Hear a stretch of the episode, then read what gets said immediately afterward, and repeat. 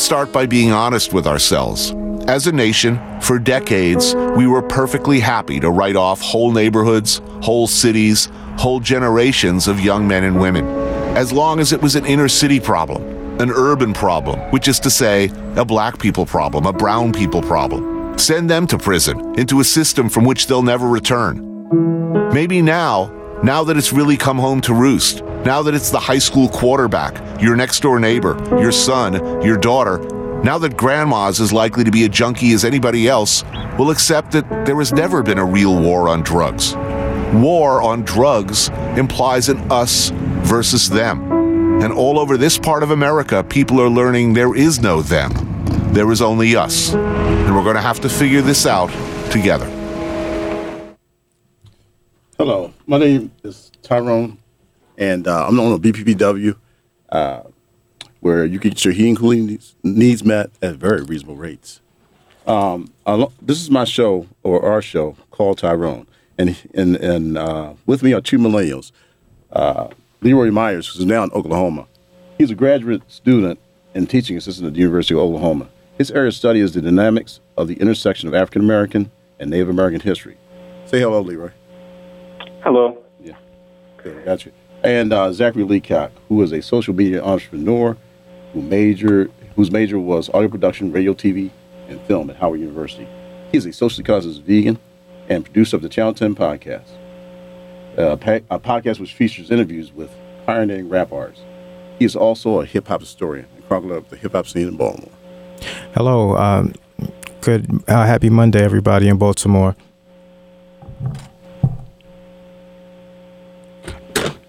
Yes, yes. Okay. Uh, That that clip that you heard was the uh, uh, it's from the uh, Anthony Bourdain clip, and uh, I think the reason why I play that is because uh, for the most part um, we've uh, kind of um, I've been sleeping on, on the war on drugs and the importance of it, and um, uh, and today's show is not going to be about drugs per se. It's going to be about the seven hundred million dollars that the city is supposed to be getting from, as as per Governor Hogan from the state of Maryland, to uh, tear down houses and. Uh, and for redevelopment. And it will be, um, the show's gonna be an hour this, this week, so if you wanna call in, feel free to call in.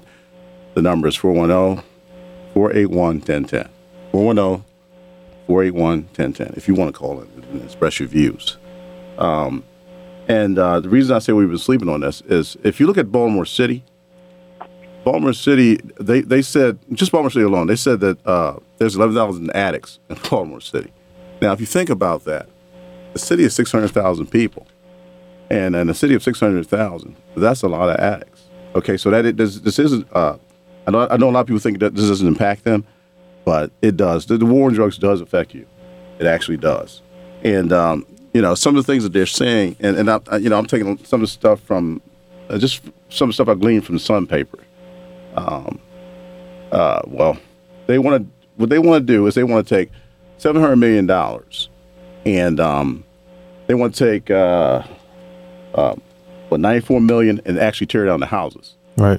So I want people to understand that six hundred million dollars is going to I don't know how to say this, uh, making green spaces and giveaways to developers. Okay. So let's just let's just uh, get that that's let's just clear that up, because from what I can glean, you know, there this is to me it looks like a gentrification uh, project. Now they say, and, and just from reading the article, they say that uh, that. They don't have a plan yet to to deal with bringing people back to affordable housing. And there is a, a problem with affordable housing in Baltimore City. Uh, and one of the things that, that Governor Hogan said on Tuesday when they announced that seven hundred million dollars in Santan Winchester was that uh, it's the level of investment, this level of investment in Baltimore's poorest neighborhoods, some say, is unprecedented. And um, what they want to do is to, to tear out one thousand buildings and replace them with the... Uh, with uh, new development. Now, I would submit that the problem with Baltimore City isn't the buildings, it's the social economic conditions that the people that are living in the buildings are enduring and living under, for the most part. Um, you you know, and, and don't think they're just giving this money away because out of the kindness of their heart. What happened is we had a riot, people. We had an uprising. And uh, you had people... Um, who were, you know, that were, I guess you can say, fed up. for, for one thing, for one thing, uh, what happened with the riots is you had a, a the bus service was stopped from Douglas High School, so you had a couple hundred kids that couldn't get home. Nobody even thought of that. So that's disrespectful to our children. You tell them they can't get home. You know, you get home the best way you can. And then some of the police actually went on the bus and threw them off the bus. Okay, so they go down to uh, North Avenue. Of course, if you're a kid, you'll go down North Avenue, and you'll try to catch the bus there at Penn North, which is the next major hub. And they weren't allowed to catch the bus there. So they're, they're basically stranded. And that's that's totally disrespectful to our children. Again, I don't know why we weren't outraged about this. And um, so you, the next thing as a kid, what you'll do is you'll say, oh, let's shout, shout psychology one oh one. Okay, there's a store over there, C V S. Let me go over there and give me a soda or something. At least I can't get home. And you know what C V S is going to do. They're going to say only three year old come in here at a time. So that's going to spark, you know, all kinds of nonsense. You know, just that. Just that that whole, I think that's what actually ignited the riots. Freddie Gray was a, yeah, Freddie Gray was a part of it, but that was the last straw. And uh, if you know, I mean, if you realize it, ground zero for riots was at the C V S, and it, it was burned to the ground. So um, I don't know about you, but if somebody told me I couldn't get home and stopped my transportation, told me to get out of my car, I would be very upset. Especially the police, the reason why they couldn't go to Mondawmin is the police were staging in riot gear at Mondawmin. And that's why they couldn't get the uh, the subways and what whatnot at the hub, the major hub, Mondawmin. So the reason they're getting this seven hundred million dollars, again, is not because of the beautiful work of our politicians, you know, our, our, our black politicians and whatnot. It's it's because of the uprising. It's basically these kids were able to do in a matter of weeks what our politicians have been trying to do for the past forty, fifty years and were unsuccessful. Okay, so so let's not get it twisted. And um.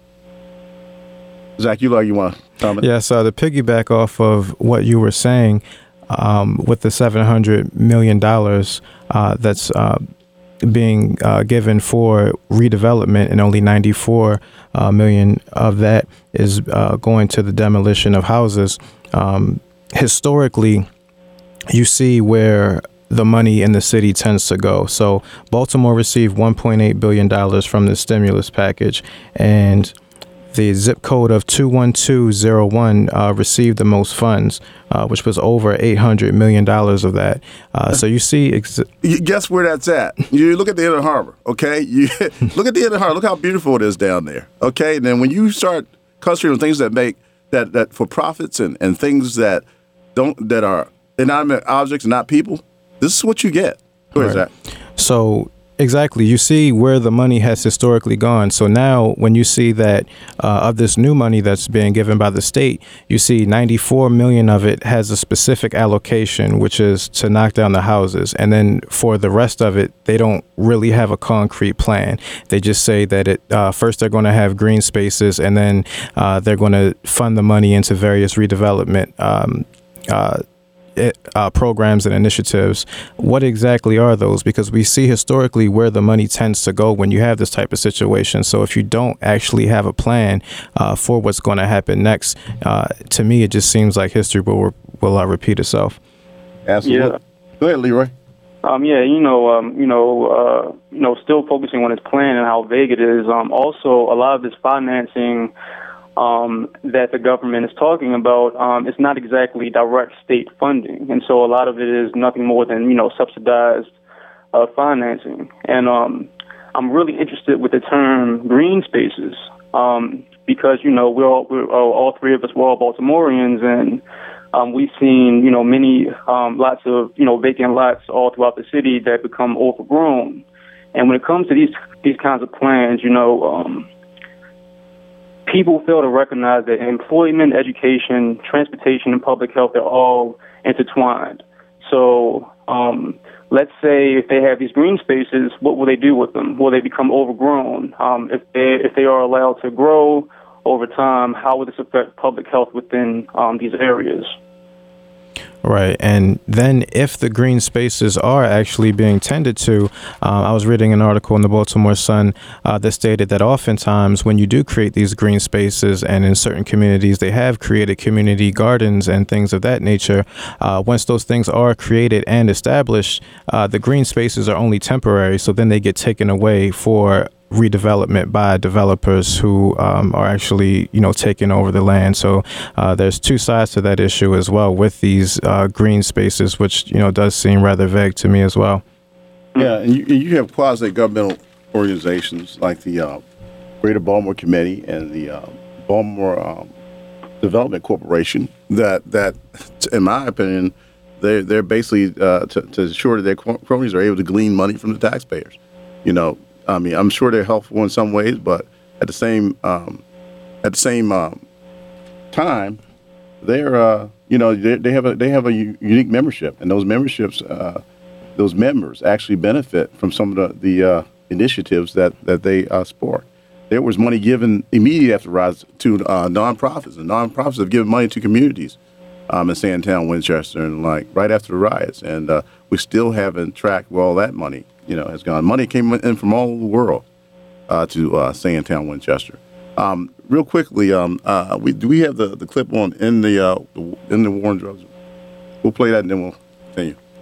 To people who need, desperately need, not just support finding work and housing and food, and they need that, but who also need love, who also need acceptance, who need to know that we believe in them and are willing to stand with them as they make a genuine break for real freedom.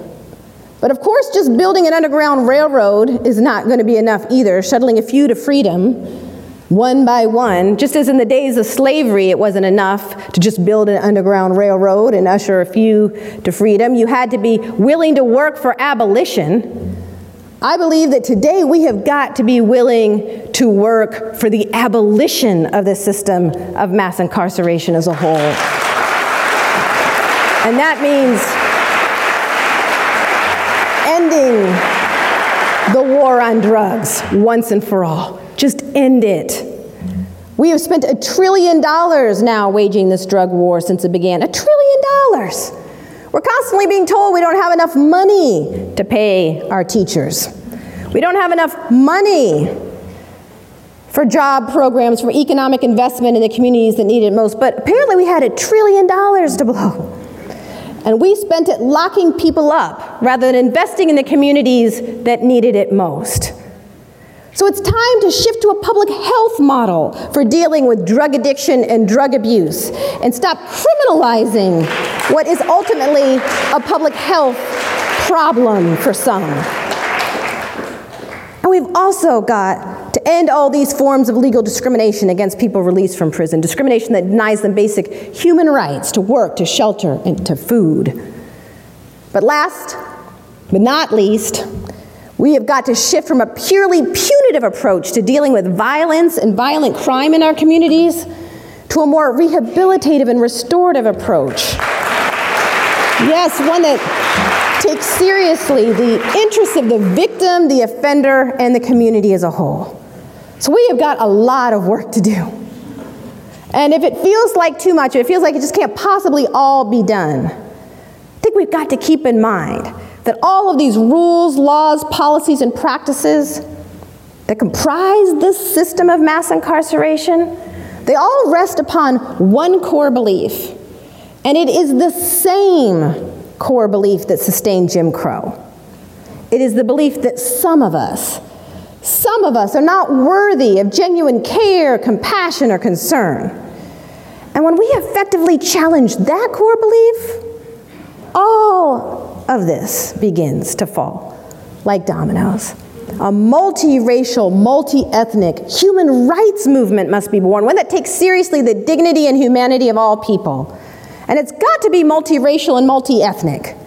Because although this war on drugs was clearly born with black folks in mind, it is a war that has destroyed the lives of people and communities of all colors.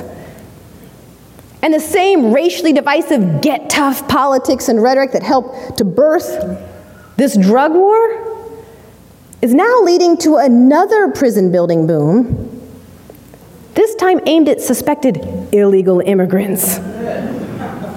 So we have got to collect, connect these dots and build a multiracial, multi-ethnic movement on behalf of all of us. But before this movement can truly get underway, I believe a great awakening is required. We have got to collectively awaken from this colorblind slumber that we've been in to the realities of race in America. And we've got to be willing to embrace those labeled criminals, not necessarily all their behavior, but them, their humanness. For it has been the refusal and failure to recognize the dignity and humanity of all people that has been the sturdy foundation of every caste system that has ever existed in the United States or anywhere else in the world. It's our task, I firmly believe, to end not just the war on drugs, not just mass incarceration, not just any one policy or practice, but to end this history and cycle of creating caste-like systems in America. Thank you so much for having me tonight. I'm happy. Okay, that was uh, Michelle Alexander. Um, she's the uh, author of the book, uh, The New Jim Crow, uh, uh, Mass Incarceration in the Age of Colorblindness. And um, she's she's a civil rights uh, lawyer. She was a civil rights lawyer. She uh, she she was a law professor at, at Stanford. Um, that book was a bestseller, by the way. Um, and uh, she makes a lot of good points in that book. Again, if you want to know what's going on out here in regards to uh, some of the destruction that was wreaked in our communities while we slept during the war on drugs, and and again, we're about to lose a, another gener- generation of young urban blacks. Okay, we're poised, and we can't afford to do that. We cannot afford to lose another generation of urban blacks. And, and uh, I, like I said, I think we've uh, slept on that issue for the most part, and we we as blacks. And uh, if you look at, and we were saying, we were saying that. Uh, okay, I see we have we have we have a caller. Yeah, so we have Don on the line here. Let me bring him in. Hey, uh, how you guys doing? I feel fantastic, Donald. How you doing? Good, good. Uh, all this money that's supposed to be coming to the city now. If they're not going to hire people from the city, uh, uh, experienced uh, contractors, skilled and unskilled laborers, you know what I mean? It's a, for me, it's a waste of money.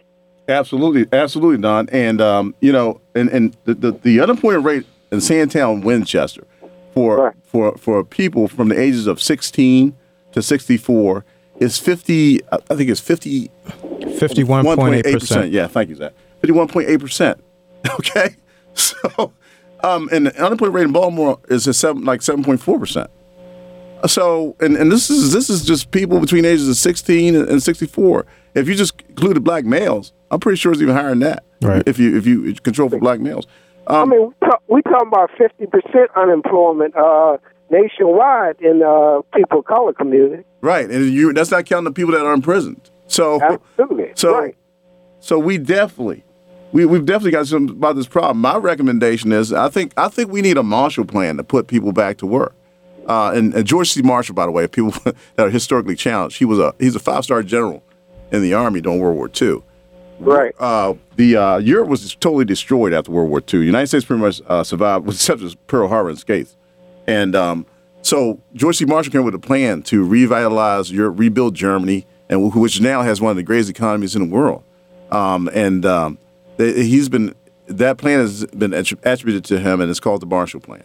Or, you know, well, well, I hope uh, I hope when everybody uh, decide who they're gonna uh, elect in the general election, they pick the person who's looking out for uh, poor and working class people. Absolutely. Now we lost a hundred thousand uh, manufacturing jobs in in Baltimore uh, between uh, nineteen seventy and and uh, and uh, I believe nineteen ninety-nine.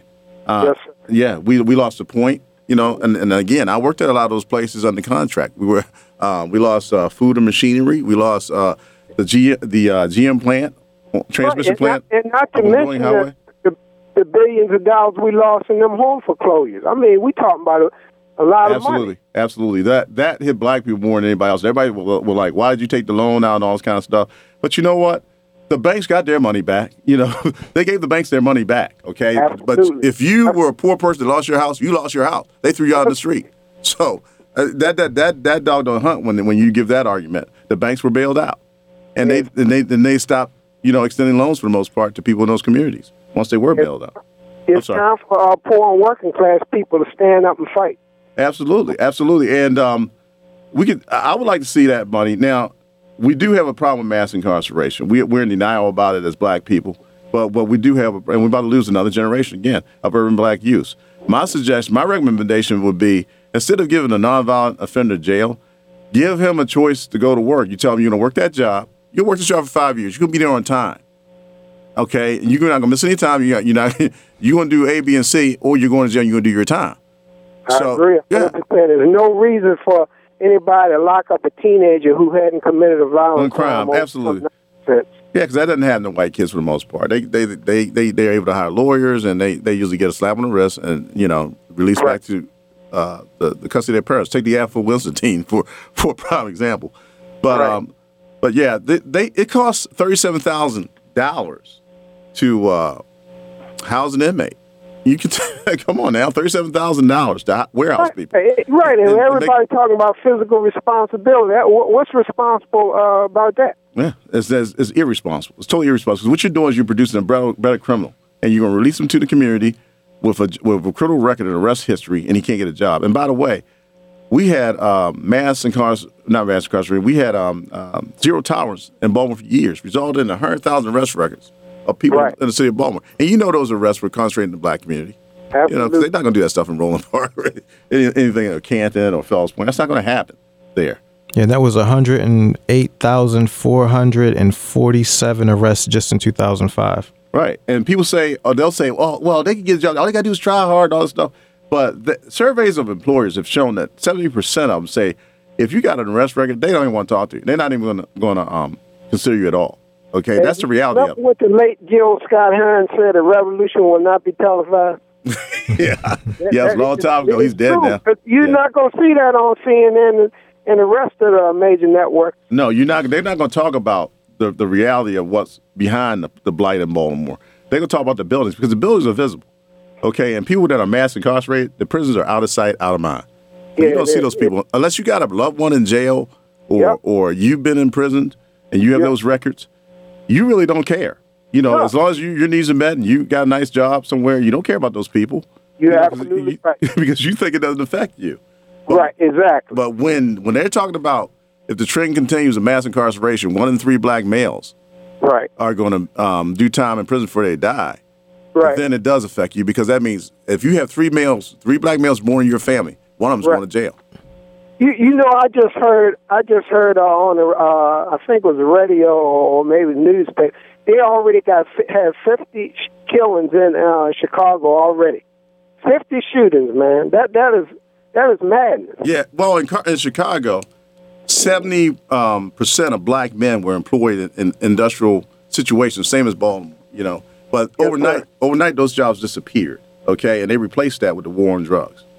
Okay, right. Which which they instead of uh, you know, coming up with uh, bailout plans and incentives and, you know, to re to retrain these people and, and, and, you know, make up for the loss of jobs, the mass loss of jobs almost overnight. Absolutely. They they decide to start arresting people, try to arrest themselves out of a problem where most of the people, just by sheer numbers, are white that have that problem. Right. Uh, thank you, Don. Thank you. Okay. Thank you so much for your call, Don. Next up on the line, we have Theodore. Uh, Theodore, you're on the air. Yes, no long ago I lived in the county, but I do agree with much of what you're saying. Now, in reference to jobs and stuff like that, uh, that's a worldwide, unfortunate phenomenon, and it's not going to stop. Right, it's globalization, uh, Theo. Okay. It's called globalization. They they take these jobs, instead of paying a man or a woman twenty dollars an hour, they'd rather take those jobs and send them overseas, pay somebody twenty cents an hour to do the same job. Well, the sad thing about it, when you tie that together, and on a spiritual basis also. Slave labor. You say, my God, how can any leader of any country allow their own people? So that's a, it's, it's a sin situation no matter where you go. But I'll Absolutely. make a suggestion. You know, some most most you guys got car. I don't have a car. I'm not in the county now, but I grew up in the city. I think one of the first things you can do toward that is one of you young people knock on the door. Say, Miss Johnson, if you got to go get something from the store, I'm getting other people. I'll be taking you out to the Safeway, shop, Shoppers Food Warehouse, Stop, Shop, and Save. That's called hacking, Those Theo. Korean stores that come into your into your community, basically, if you, you you know, start small. That's where you start because those stores are convenient. And don't believe that they come over here as they tell you with money. It's a quid pro quo. The government of South Korea says, listen, you can have this listening post here. You can bring these troops here. You can do this, put an installation here. But you have to make sure that two thousand of our people go into your inner cities and have these. And, and that's where it's coming from. Your right. tax money is paying right. these people. That's the truth. Now, the, at that, now if you talk about uh, uh, the journey of a thousand uh, steps begins with the uh, journey of a thousand miles begins with one step. Right. If you take those people to the stores out in the county, then you will starve those stores, and some of us will get those places because they're going to wonder why they aren't getting business. But the first thing they do, one of the first signs of a people who have been beat down for so long and just, in a way, don't care because they don't think they can win, they will continue with the same bad habits. I had them, but I found out this. If you did knock on Miss Johnson's door and Miss Johnson's door, enough people, sooner sooner than later, will get together and say, you know something, it's cheaper for me to wait for Mister Johnson on Friday to get my goods than going to a store for to, to, to support people who not only don't speak, barely speak your language, they don't really care about you. So in these large programs and things you're talking about, Marshall Plan, fine, because if you want to look at something that didn't happen after all these countries colonized Africa, why do you think they didn't create a Marshall Plan in Africa? Because they didn't want to. Now they got U S troops over there. They prop up these dictators, and these dictators mistreat their own people. Thank, thank so, you, Theo. So in reference to a Marshall Plan over Theo, there. Theo, Theo. Yes. You want to close? Um, we're going to um, give some other people a chance, but, but so go start, ahead. Close. That's what I'm saying. Just start small, and it go. It develops from there. Okay, well, thank you so thank much you. for your call, Theo. We and, definitely yeah. appreciate it. You're welcome. Uh, you Absolutely. can give us a call, four one zero, four eight one, one zero one zero. Uh, you can also reach out to us on Twitter. That's twitter.com slash call Tyrone Show. And um, well, go- oh, I was going to say, going back to what you were saying about, about uh, you know, focusing on the people and just the effect of the war on drugs. Um, I have a document here from the Justice Policy Institute and the uh, Prison Policy Initiative, and um, it says that the number of people, and this is from February two thousand fifteen, uh, so the number of people in prison from the Sanchez. Uh, Sandtown, Winchester, Harlem Park area was four hundred fifty-eight, yeah. and um, it costs over sixteen million, uh, close to seventeen million dollars to uh, go ahead and uh, house those people, uh, whereas it costs a lot less here for em- uh, employment training, drug rehab, and uh, housing and G E D courses and things of that nature to actually focus on the people of these communities. Uh, so we do have another caller calling in. Uh, we have Hampton on the line. Uh, thank you for calling. Good afternoon. Thanks for taking my call. Also have a lot of problem with Koreans in the black neighborhoods. You don't see them in the white neighborhoods, only in the blacks. And they make plenty of money off of us. Assuming a person like me to have a spot out there on the corner, three pellets, they get the same police that they own just about to come down and lock you up. And you got a license, and they tell you, don't sell out there. Then they'll tell you, we catch you out here again, you're going to get ninety days and a one thousand dollars fine. And the same one that's doing it to you is our black police, and I hate that. That's the problem we have. Well, we do have a lot of internalized uh, racism in, in our community. Yeah, and what uh, I'm saying is, you can sell me the license, which is two hundred sixty-two dollars a year. Right. But you're going to tell me, I can't sell out there because Korean said, I don't want him on the corner. He's taking my money. And then you'll come up there and going to humiliate me and tell me I can't be out there. Well, a black doing it to a black. Right, but you what you just articulated is the same thing that's going on with the war on drugs. You have people. There's only a certain amount of people that you can sell to if you if you're selling dope in a particular neighborhood. So that if you try to sell in somebody's um, neighborhood, you another crew shows up. They're going. It's going to result in violence because yeah, you're taking away their money. Just had a violence so, with the guys on the motorcycle. Right. The white guys on the motorcycle, one got killed, okay? But nobody got locked up. Then they had one maybe three months ago. Same thing again. White guys on the motorcycles. They don't get locked up. Only black people get locked up. Peace, guys. All right. Thank, Thank you, you so sir. much Thanks for your call. call. So um, we're about halfway through the show now. We're going to take a quick uh, station break uh, here uh, for a quick message uh, from B P P W. Did your air conditioning go bust this summer? What do you need to do first for the coming winter? I think you better call Tyrone. Those other companies try to reduce my family's bank account to zero. But when we called Tyrone, he became our hero. Hello, this is Tyrone, owner of B P P W, telling you don't be overcharged for your air conditioning and heating installations. B P P W can install a new furnace, heat pump, or air conditioning system at very reasonable rates. Don't wait until icicles are hanging off your nose this winter. Call B P P W now at four one zero, nine seven eight, six eight eight nine. We currently offer a ten-year warranty on parts and labor and a lifetime warranty on compressors for air conditioning and heat pump installations. You may qualify for a thirty percent tax rebate on some installations. So, before you go with the other guys, call Tyrone now at four one zero, nine seven eight, six eight eight nine.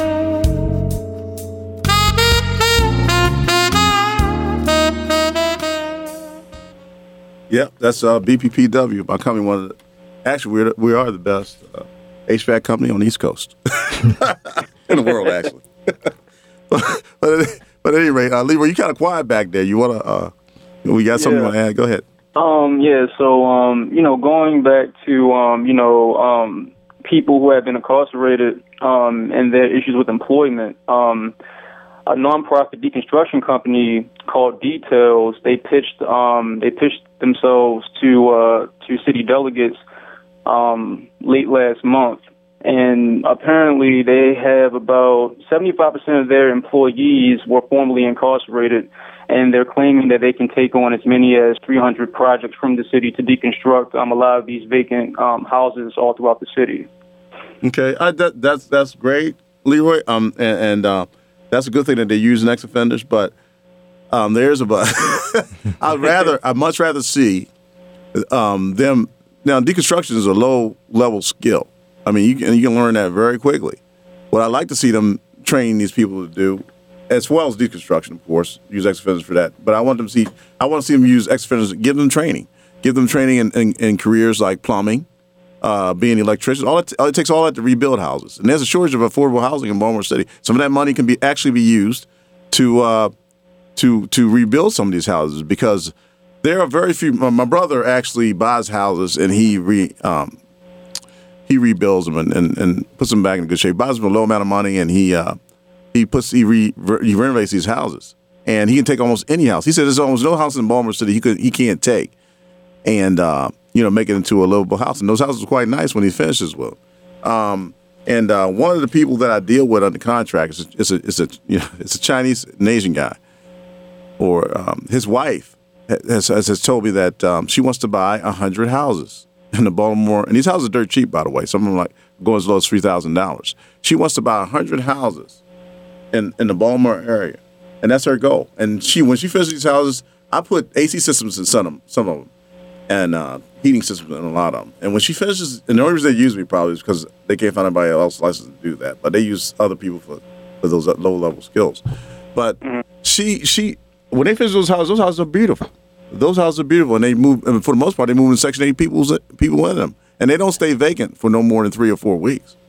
So there is a need for affordable housing in Baltimore City, and, the, and it seems like the answer is to tear our houses down in our communities and gentrify the, the uh, community like they did in D C Right, and I do think one of the concerns uh, with this plan is that uh, there have been um, there have been plans to go ahead and use uh, ex uh, felons or felons for the deconstruction of houses, but then when it comes to reconstructing them, oftentimes they're deconstructing houses in their own communities, and then once they deconstruct the houses, other developers are coming in to rebuild, and they're getting laid off, and and, and they get laid off, and then they don't have a community to come back to and live. Let, hold on, is that Charles? Yeah, that's okay, Charles. Okay, just, just, just hold on, Charles. Um, I'm I'm coming right at you. I just want to add something to that. Mm-hmm. And then this is what people don't know. A lot of these jobs, they got plumbers making over thirty dollars an hour, okay? Electricians making over, I know these people, making over thirty dollars an hour. Trained electricians. Of course, you're, you're a journeyman. You you have, you know, X amount of years of school. In order to be a journeyman, you got to have like three years of school, and, and you got to have, uh, according to the state of Maryland, right? And you got to have a uh,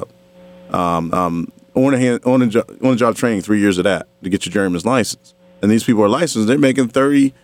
And in some cases, forty dollars an hour, depending on where they're working, you know, in, in the industry. So we're we're sleeping on these jobs, and um, so these aren't these aren't these people are, are driving into Baltimore from the suburbs, and they're taking their money with them back to the suburbs with your taxpayer dollars. If you live in Baltimore City, that doesn't that money doesn't belong to to the um, the city of Baltimore, that money belongs to you. That is your money. They are just stewards of that money. They're supposed to be shepherd, shepherding that money um, to, you know, to to invest it, you know, back into your communities. But for the most part, other people are benefiting, pimping the city. Now, House Speaker Michael Bush said in regards to that money, that the money, seven hundred million dollars, he, he said, he called it very beneficial for the governor to step up and help meet the needs of the mayor. I say, I, I don't care about the the mayor's needs. I mean, this is how these people are thinking. He's trying to help meet the needs of the mayor. That's what Bush is saying. I could care less about the mayor's fine. She's going to be fine, people. You don't have to worry about the mayor. She's got a law degree. She's going to be fine. She, no matter what happens there. She's got a good experience as mayor of Baltimore. She, she's going to be fine. What, I, what I'm worried about is some of these people with no opportunities are stuck in these, in these, these ghetto neighborhoods and racked with violence and joblessness. Uh, studies have shown, and, and there's there's a book, uh, God, when jobs disappear, and um, it, it, they actually did a study, and it showed that when, when people have work, black men that work, they are no more violent than white men that work. Mm. So a lot of this violence is associated with joblessness. People when people don't have work, they find guess what? They find other things to do. They like to eat just like you do. They like they they see stuff on T V, they want it just like you want it. So right, well, we I, you know, I, go ahead, Leroy. I, Well, I would say at least when it comes to some of these nonprofit organizations that do help um, formerly incarcerated people get jobs. That's very important. Um, That's very important. I mean, it, it, it is important. So at least for some of them, it could be it could provide a start, you know, because some of them do uh, support, um, you know, nonprofit counseling services to keep them out of jail as well. As long as they as long as they stick, stick around for the rebuilding process, don't just lay them off when you're done. Use oh yeah, that's for slave labor. Uh, right. Go ahead, go ahead, uh, Charles. Okay, Charles, you're on the line. Hello? Yeah, yes. Charles, go ahead. You're going. Well, I mean, we talk a lot about our problems. And our problem yes, is that we they're killing them. us. They're killing us in so many different ways, the old people, the young people, our babies and everything. Until we get to the point where we can stop them from doing that, then we can make our way into economics. I'm saying, I believe in the black God. And I pray to that black God that he exterminate these white animals and destroy them. Okay, thank you. Okay, thank you so much, Charles. No, Look, um, let, let me let me say something real quick. Go ahead. Let me say something real quick. Um, the, the, don't inter- Look, people think that, you know, I and a lot of people have told me this, that then why are you always talking this this black stuff? You must hate. I don't hate white people. All right, I don't hate anybody. Um, and and I think racism for the most part. Is you know is up to white people to eliminate. When when when black people move to when white people move to a black neighborhood, the black people don't move out. They don't. 'Cause most most black people don't have a problem with white people. I just want to make that clear. They they actually you got people talking about they're not black, they're exotic, and all kinds of stuff going on out here. So, but there are documented evidence that white people, in some cases, when black people move to a neighborhood, they will move out. So so to me, the problem of racism is something that's got to be solved by by, by uh, white folks. And I don't want people to get. To start thinking about thinking this show is just something that we, we just hate all white people. They're, white people are goodwill that see this problem and understand it. Uh, in a lot of cases, they're they're the most people in the audience that Miss, Michelle Alexander's uh, speaking to, uh, towards. It's right. Mostly white. There's rarely black people in there, and then we're sleeping on that. All right, and uh, we don't advocate the uh, extermination of anyone, anybody. Um, but um, we're going to go to the next caller, uh, Marcus. You're on the line. Hello. Hello, Marcus. Yeah, this is Marcus. Okay, here's the deal. Here's the deal. This is not their jobs. You don't think so? Ask the, ask the Pakistanis. Ask the Koreans. Ask, ask, ask any of them. Them, them high-tech jobs. Ask any of them. Okay, jobs. okay, Marcus. Marcus, Marcus, Marcus. It ain't nothing. Marcus, yeah. Can I say something here?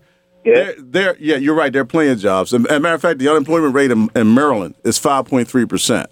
Or and, and in Baltimore, seven point four percent, but in Santown, Winchester, it's fifty four. It's it's fifty one point eight percent, and the main reason is because a lot of those people are disqualified from those, those jobs because of their criminal histories and arrest records. Okay, a lot of times you can't get these jobs that, that these people are getting because they'll disqualify. And a lot of times when they promise us these jobs, when they want to build Horseshoe Casino or whatever, and they're telling you that it's going to bring jobs to the community, they're laughing at you because they already know that a lot of us have been disqualified from these jobs because of zero to- things like zero tolerance, policing, et cetera. Okay, let me say this one thing then. Okay, you can give me forty-seven thousand dollars a year mm-hmm, to house me in a prison, but you can't give me a five thousand dollars scholarship or twelve thousand dollars. Right, right. I agree. I agree with that. I agree. I agree that that they should have better. I, I, I, Marks, I agree with what you're saying, your premise. I believe that they should have a better way of handling the problem of, of high crime, because crime is a, is, is, is driven is a, by poverty. Okay, okay. Crime well, is a function thing, of poverty. Thing, Rich uh, people don't commit. International bankers, international bankers, the big boys. I'm talking about the big, big, big, big boys. Are they lending any money to you? Right, we do understand. Thank you so much for your call, Marcus. Our lines are lit up right now. Have a great day. Um, next, we're going to get Tommy on the line. Tommy, you're on. All right, thanks for taking my call. No problem. Is this Bubby I'm speaking? This on the line? Bubby? No, this is Tyrone. And then uh, oh, you Tyrone? Yes, yes, I am. And this is Zachary oh, yeah. uh, Zachary Leacock and uh, Leroy Myers, he, who's in Oklahoma right now. So there are actually people in Oklahoma listening. Can I finish? Uh... Yeah, yeah, I do. Let me finish real quick. But there are actually people listening to this broadcast from Oklahoma and in, in, in Virginia. There's a lot of people listening. So when you're saying this stuff, um, it's the word's getting out to people, okay? And there's a lot of people sleeping, but we're, we're trying to wake them up, and we're trying to pull the curtain back on what's hidden in clear sight. And that's and our what goal. I wanted to say. Jump in if you don't mind. Go ahead. Uh, is that the person that said that they buy a thousand houses? She said a hundred houses. She said I'm sure that you do. Look at that very closely. She said a hundred houses. That's part of a system, you understand, based on what you said earlier, what was talked about earlier, of using uh, uh, peoples, as we know who they are, to deconstruct. And what happens is the jobs migrate to suburbs or to Pennsylvania. But what my concern is that there's a solution that's available to us, you understand, if we sit down and strategize. And since you are in the business, I know that you understand what I'm saying. It, it, it's based on a management structure to manage the system, you understand, from an administrative standpoint that is not overburdened with cost so that it strips the people and over and overburdened with profit. You understand that they're going to take out on the front end and pick up the uh, the residuals. You understand, on the back end, which means that the people who need affordable house are never going to get it. The money is always going to be made in the front of the deal and minimally in the back of the deal. And the quality of the housing, which is what I balk about, and I do know a lot about what most people are talking about. So I don't talk from air. You understand? I talk from practicality. Okay, okay, Tommy. You wanna spectrum. um, you wanna wrap your point up because we got people. Speak on that, uh, yeah. Tyrone. Then I know how to contact you. Sure, sure. All right. Feel free to. Thank you, sir. I'll listen to your commentary. Thank you. Thank you so much. And uh, once again, uh, you can reach out to us on Twitter and Facebook at Call Tyrone Show. Next up, we have Lee on the line. Lee, how's it going? Okay, good afternoon, fellas. Good afternoon. Good afternoon, Lee. Good afternoon. Since you guys are in the heating and air conditioning, I was wondering if um, you guys could tell me if uh, the, the names you hear as far as, quote-unquote, uh, the Cadillac of the industry, for example, um, coming from a layperson, just repeating what I hear, like uh, courier or train, if they're worth considering as top of the line for heating and air conditioning. Okay. We're getting into me advertising somebody's product. Um, no, no, no, yeah, well, so well, okay. I, I, I will tell you this. I, I, I will tell you this. Um, a lot of the units that they're making now, you know, even even a Goodman are comparable to to to a Courier. Train, you know, uh, you know, it's they're about average. You know, Courier is probably top, you know, probably top of the line. You know, but they they're they're more expensive than a lot of these units. Right, and right. I don't like to I don't like to recommend units, no, no, but not, the, no, the ones no, that they no, no, that's not what I'm asking. No, that's what not, I'm trying to find out if there's a such thing, quote unquote, as a Cadillac of the industry as far as heating and air in general. Um, I'd rather not. You need to do your research on the internet. I'd rather not um, put that out there because this show is not no, about no, no, that's eating no, food no. per se. I, I don't know. I don't need for you to mention the name. What I'm trying to find out is there's quote unquote a such thing in your industry. There are people that say there are people that say um, Carrier is probably the best product, but I, I don't necessarily agree with that. Okay, okay. I will tell you that. But uh, but I understand if you get something that's comparable, it'd be cheaper. I understand that, but that's the, you know you, you know in America for the most part you get what you pay for. Absolutely. Right. So uh, thank you so much for your call. All right. Thank um, you. Next up on the line we have uh, we have Lady Maggie. Lady Maggie, you are now on the line. Peace and blessings to all of you. How's it going, Maggie? I'm wonderful, just like we all are. Right. This is the first time I heard your show. Oh yeah, we've had two shows already.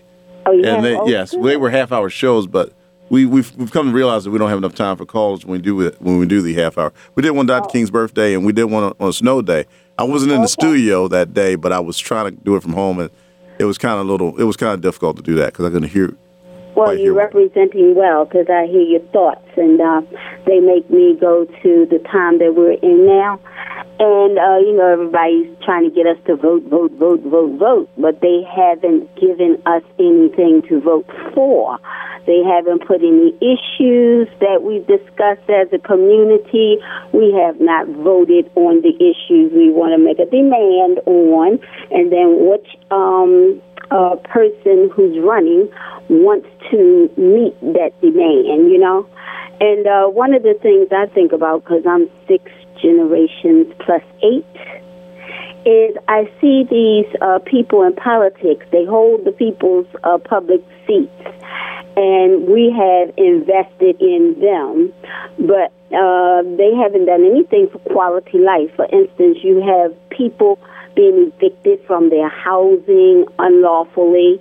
You have people who have their uh, energy service, B G E, turned off unlawfully because you have the human right to quality life.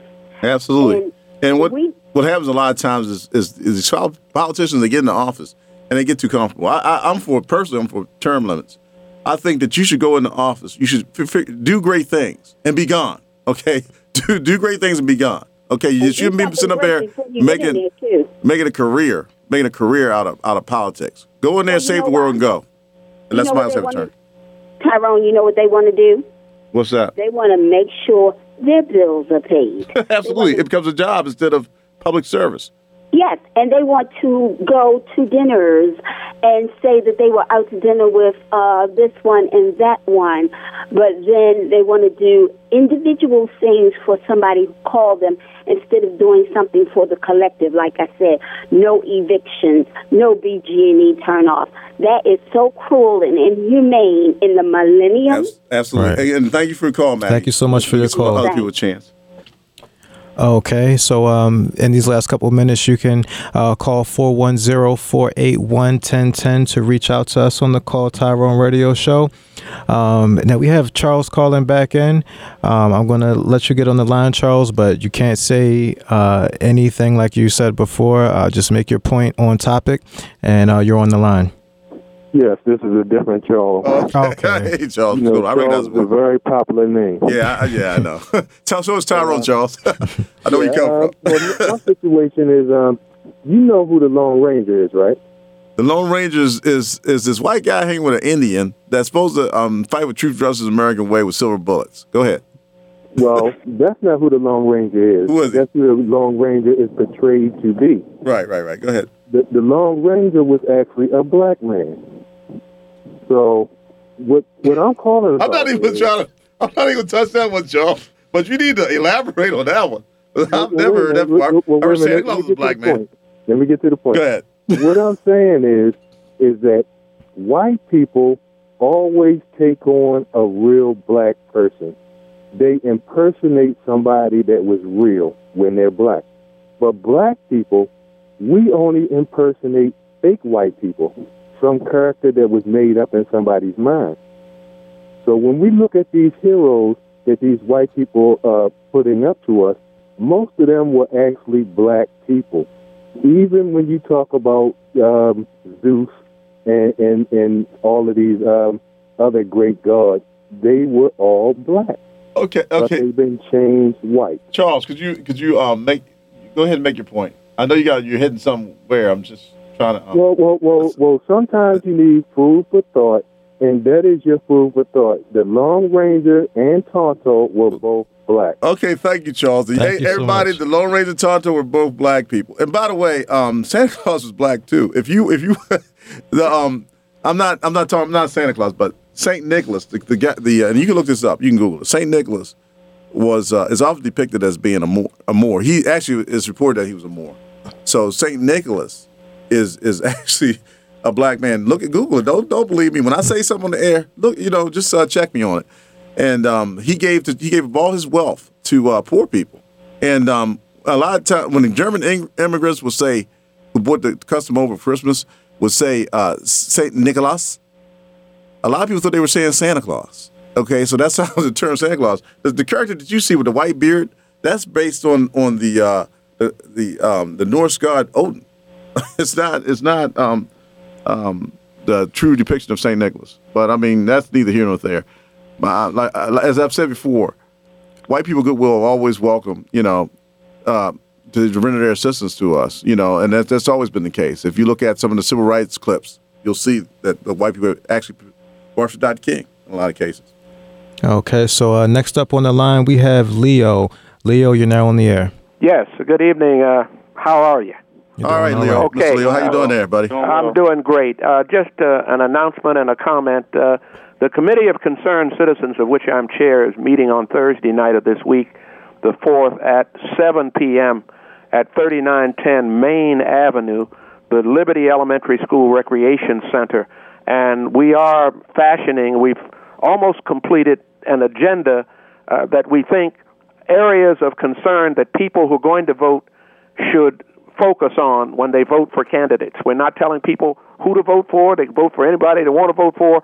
But we think there are issues that speak to a need for a black agenda, and that's what Absolutely. We're working to make Absolutely. happen. I like, I like that, Leroy. I mean, uh, Leo, I, I, I like that. Yeah. And you know what? I, I I believe in term limits, okay? I think you should do, if it's good enough for the governor and the president of the United States, it's good enough for those yahoos that, that go in there and stay in, in office for life. And I agree.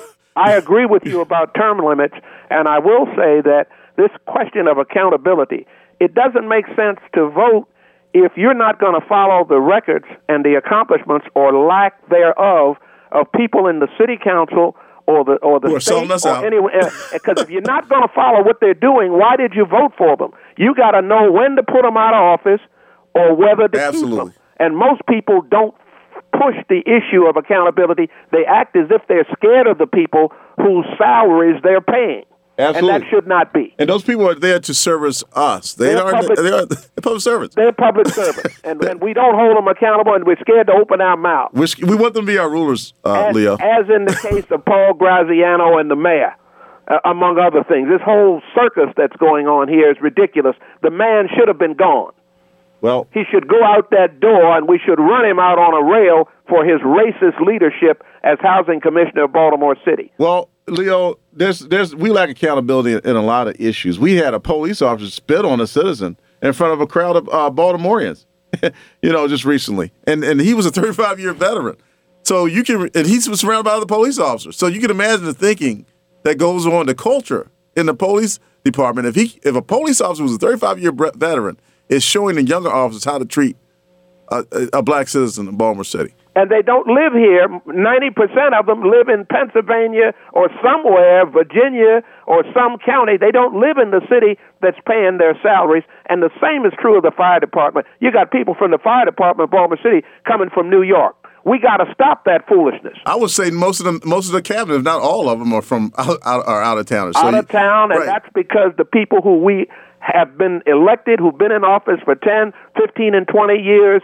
I'm looking at Kathy Pugh. I'm looking at a whole bunch of folks, including the mayor, twenty years or more. They've allowed that condition to prevail because they're scared of white folks and they're scared to stand up. That cowardliness should not be rewarded. Absolutely. And God bless. Uh, thank you. Thank you, Leo, for calling. I really appreciate it. And uh, Leo always has something good to say, and I'm glad he called.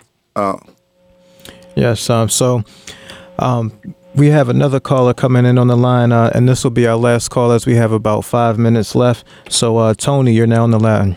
Yes, my problem is, uh, is with a supposedly black radio station that refuses, especially the morning show, to inform citizens on any information that's pertinent to our community. Uh, this radio station had a had a saying, uh, information is power. And I don't, I don't hear, I, I, could, I, I hardly hear anything coming out of Flint, Michigan. I mean, people are, are, are organizing. Right, sir. Uh, we don't, we don't speak for the radio station here on the. I know, uh, I know you don't speak for the radio. I'm just, I'm just inventing my frustrations.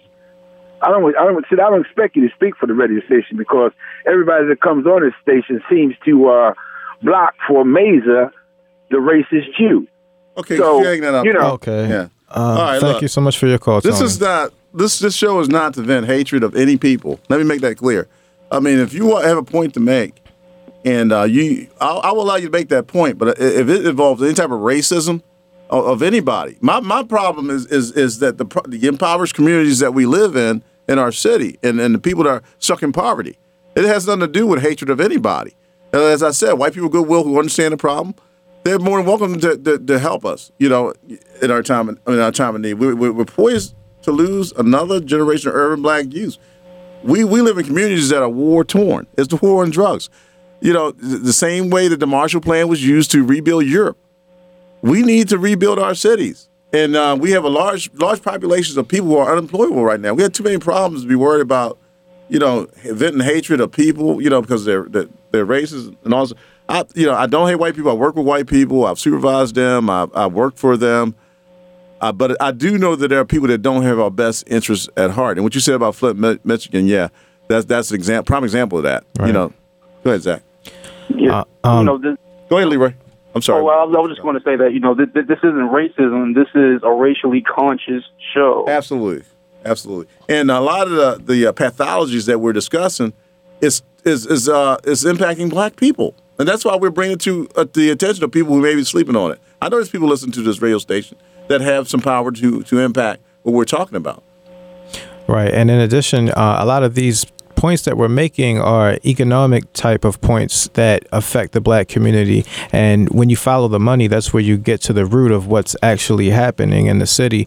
Uh, so when you're not saying anything that's not based on facts, it's just uh, blatant racism, or opinion, right? Or opinion, and you we know, don't mind informed opinion, but just just blurt out stuff, your hate, personal hatreds of people. I mean, um, we can't we can't sit for that because we don't want people hating us. Right. Um, that's right. Exactly what we're fighting against. And we can't um, become what we hate. And there have to be real solutions to these problems here. Um, so Tyrone has, you know, presented actual solutions to things that we can actually uh, accomplish here through policies and procedures and not just uh, speculation and just talking exactly. out of thin air. Yeah. What Doctor King said is the law can't make you love me, but the law can stop you from killing me. OK, so the policy, when you go to when you go to pol- politicians, you politicians handle policy. Part, the root word for a politician is policy. OK, when you start talking about love and stuff and intangibles, you're telling them not to do their job. That's what you, basically what you're saying. Their their job is not love. That's God's job. OK, so their job is to enact policy. And if they can't enact policy for us, they are not much help for us. Okay, so we have uh, about a minute left. Um, any closing uh, statements before we uh, end the show? I can't, I can't uh, reiterate it enough that we have large po- uh, populations of unemployable people because of these arrest records and stuff. We have to do something about it. We need, we need a plan, a Marshall Plan, to put these people back to work because unemployment and joblessness breeds violence and that and crime. For the most part. And if you're if you're a drug addict and you have a two hundred dollars a day habit, guess what? You got to commit two hundred dollars a day worth of crime. And then if you've been arrested for uh, drugs and you've been charged um, or you have a felony on your record, then you can't go back and get a job. So now you have to commit more crime. So it's a self-perpetuating cycle, which is why we uh, harp so hard on the point of uh, ending the war on drugs. Absolutely. And then you put in, when you incarcerate people, you put them in survival mode when you throw them back out on the street with no hope. All right. So we have about twenty seconds left uh, here on the line. Yeah. Leroy? Yeah, yeah. Um, quickly, um, also this issue with education and the closing, uh, you know, the closing of several schools um, within uh, the Baltimore City public school system also is something that has to be addressed in this whole phenomenon with uh, ghost students. Okay, and thank you all for, for joining our show. And this concludes this segment of The Call Tyrone. Join us next week at two. Thank you so much. And for anybody who couldn't make it on the line, reach out to us, twitter dot com, facebook dot com slash Call Tyrone Show. Have a great day. Have a great day.